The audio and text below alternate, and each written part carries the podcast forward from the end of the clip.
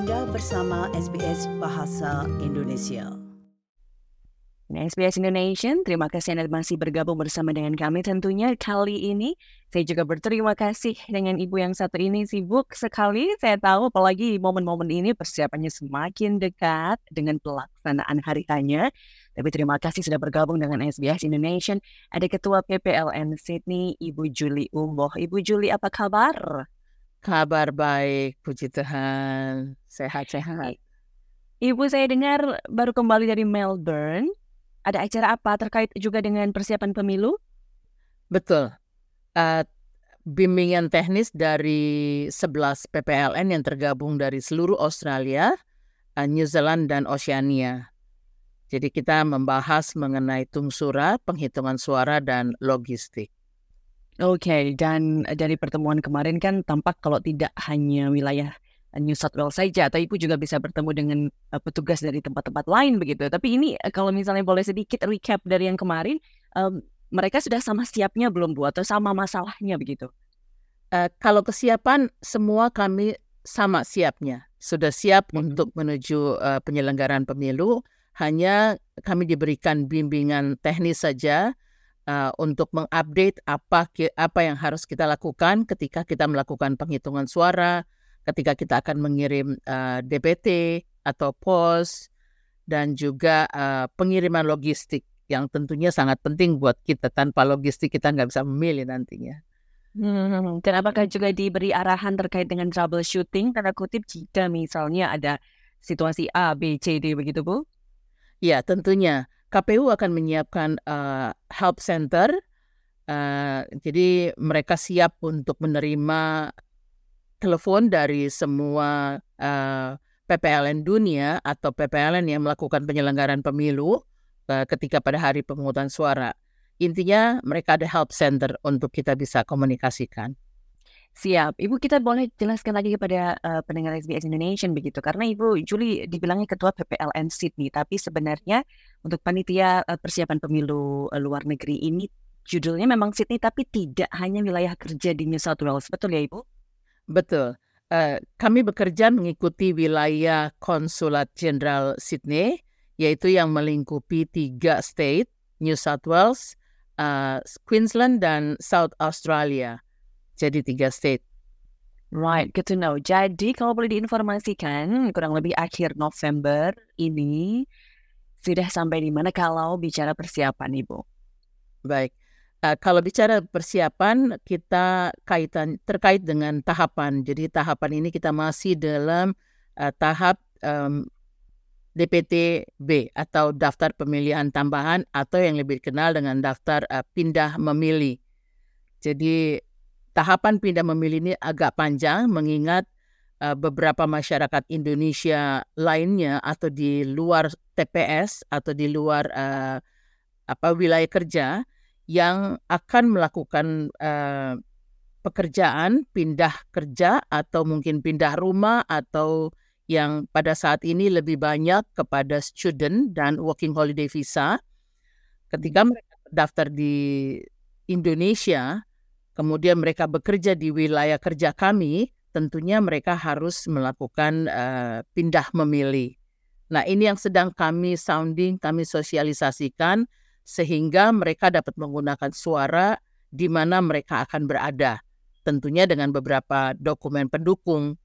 Karena uh, untuk datang pada hari hanya kemudian tidak ada dokumen pendukung atau tidak mendaftar pada daftar D P T B pindah memilih, mereka tidak punya hak untuk memilih di lokasi di mana mereka akan berada.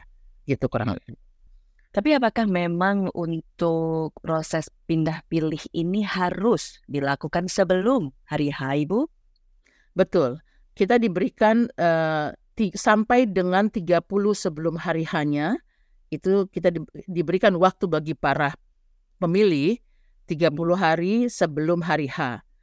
Uh, kemudian ada lagi tujuh hari sebelum hari H, tapi pada kondisi-kondisi tertentu, misalnya sakit, itu diberikan hmm. juga uh, apa namanya diberikan keleluasan tujuh hari sebelum hari hanya, dan itu harus ada data pendukung.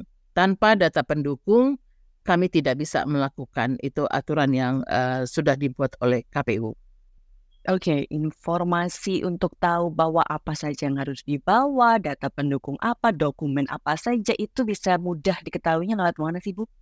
Iya, uh, tentunya mulai dari K P U sudah mensosialisasikan di setiap sosmed, lalu diteruskan kepada uh, para P P L N dunia uh, lainnya melalui sosmednya masing-masing.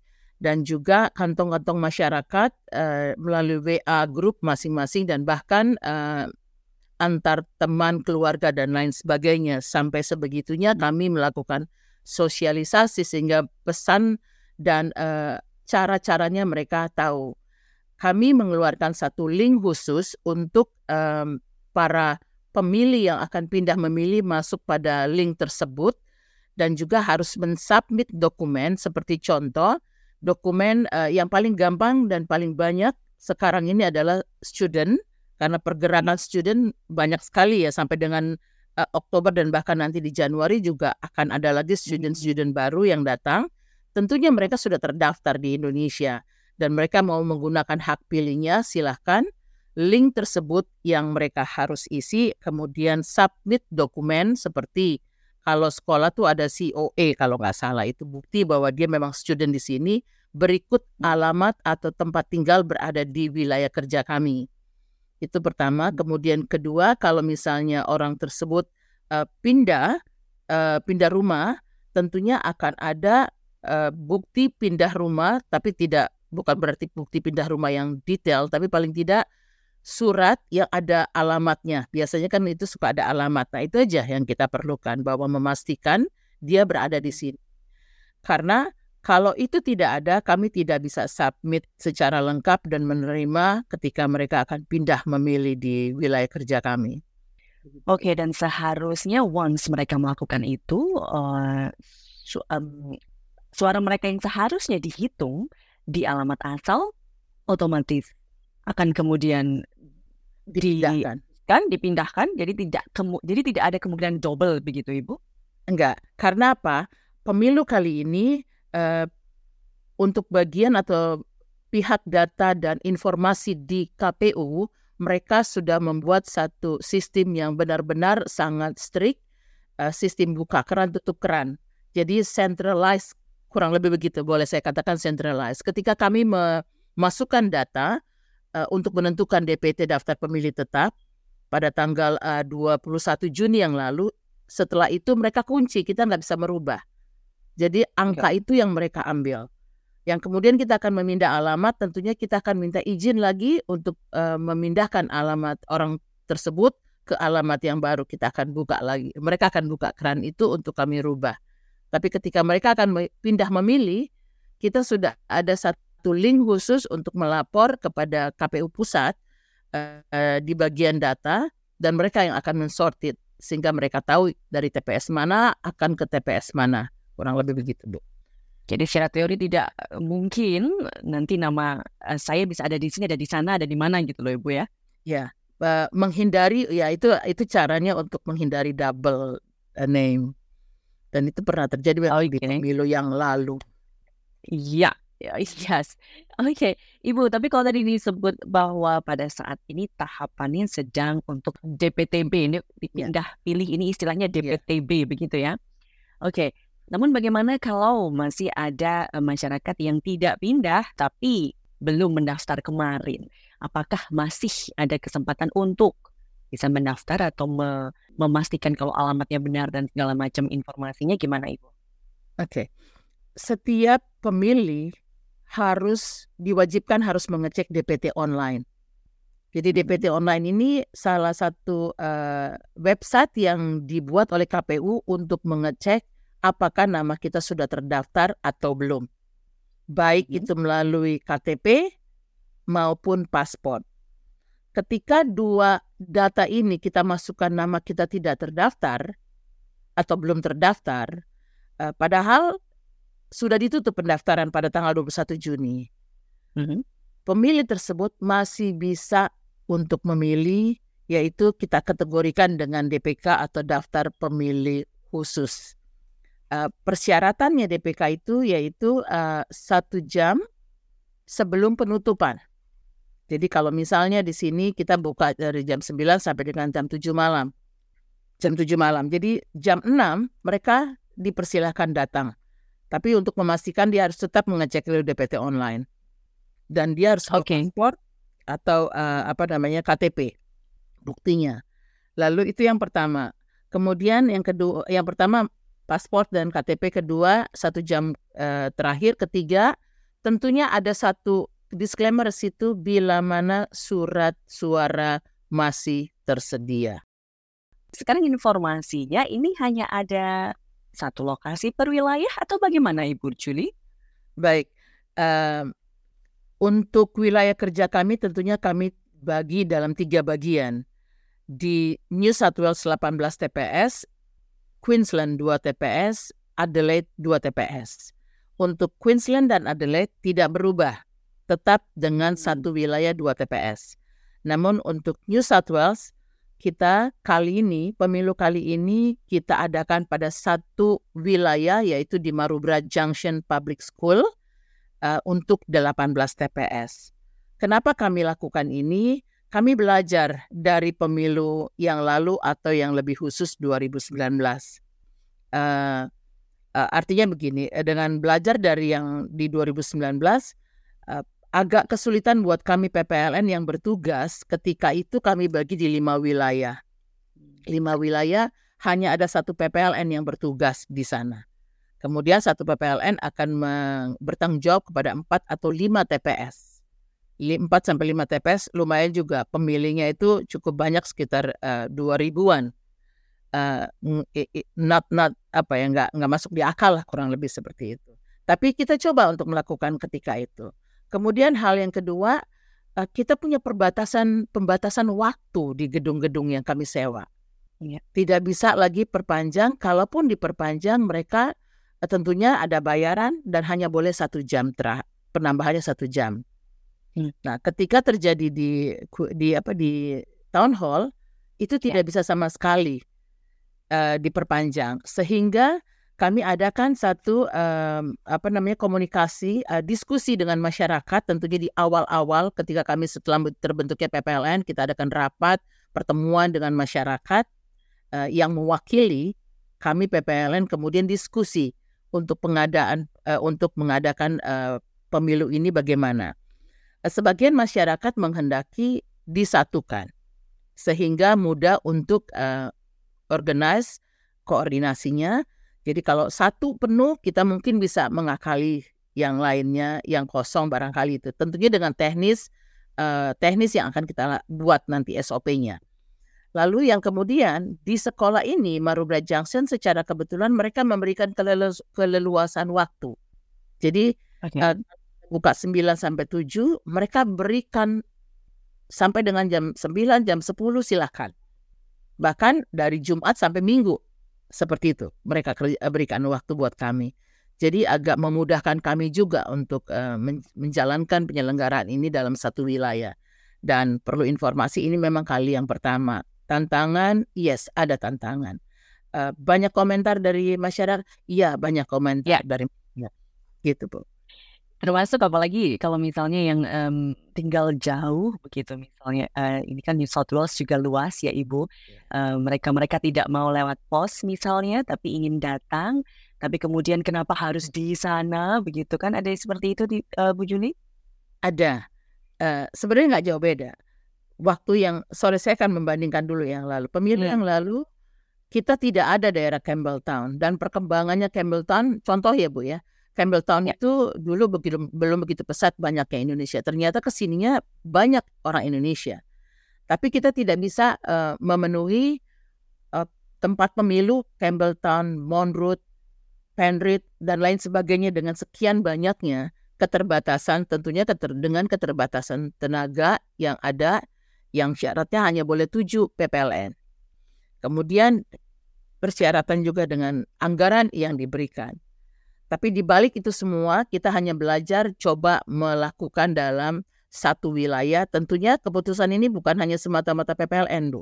Kita diskusikan okay. dengan masyarakat yang mewakili. Dan mungkin mungkin kita sadar ya bahwa kita tidak bisa memuaskan semua orang ya Bu ya. Tapi paling tidak maksimal memaksimalkan uh, kepada mereka uh, bahwa pemilu ini adalah hak kita semua, betul jauh-jauh. Tapi ketika kita mengawali dengan Pantarli, disitulah kami menawarkan kepada mereka mau pilih apa, pos langsung. Dalam kondisi saat itu kita sudah sampaikan bahwa kemungkinan akan diadakan satu tempat. Hmm. Tapi ya saat itu ketika itu ya mungkin masyarakat masih belum ini ya aware dengan semuanya itu.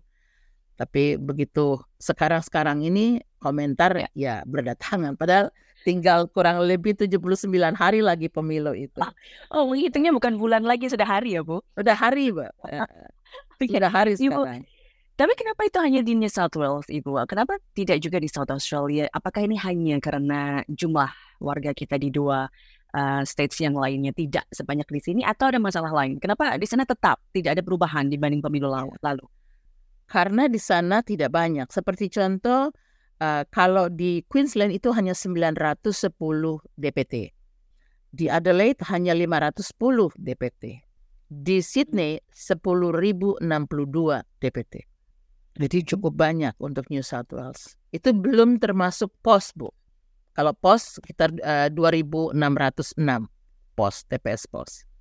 Oke, okay, jadi ini memang lebih tampaknya terdengar seperti logistik ya, um, masalah logistik aja begitu Bu ya, untuk uh, petugas P P L N, untuk mengurus uh, building dan juga waktu dan segala macamnya mungkin akan lebih mudah jika jadi satu wilayah delapan belas T P S di situ semua begitu Bu Juli. Ya, koordinasinya lebih mudah memang. Jadi kami hanya ada berlima, Bu. Berlima, hmm. Kalau ada T P S eh, ruang yang lima lagi, kami akan juga nggak maksimal bekerja, kurang lebih seperti itu. Apa mungkin pesan yang disampaikan kepada masyarakat uh, Indonesia, khususnya di tiga wilayah kerja untuk yang di bawah Ibu Juli Umboh tadi, uh, terkait dengan apa yang seharusnya kami, masyarakat tahu dan kami lakukan jelang pemilu ini, Ibu? Ya baik, tapi sebelum ke sana ada satu ya. Informasi yang tentunya saya harus sampaikan, yaitu uh, kami juga selain dalam tahapan D P T B, kami juga sedang uh, mem, apa namanya menawar bukan menawarkan membuka lowongan untuk K P P S L N. K P P S L N ini kalau di Indonesia bilang petugas T P S atau kelompok penyelenggara pemungutan suara luar negeri.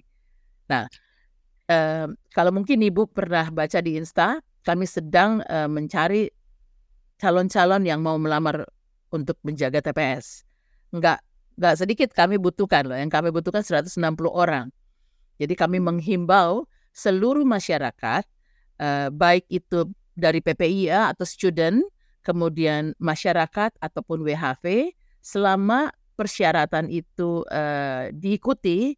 Kemudian tentunya kita akan mengecek lagi dengan administrasinya dan disampaikan kepada masyarakat siapa calon-calon yang akan menjadi penjaga T P S.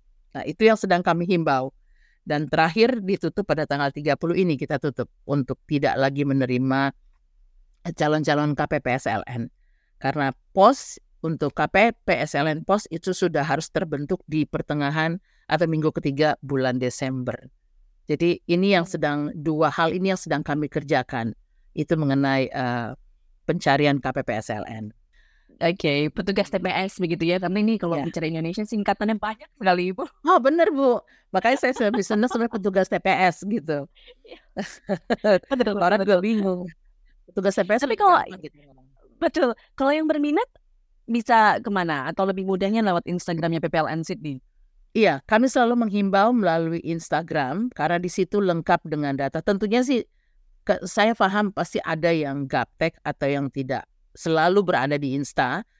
Kepada ya. Kantong masyarakat pun kami sebarkan, kami eh, berikan.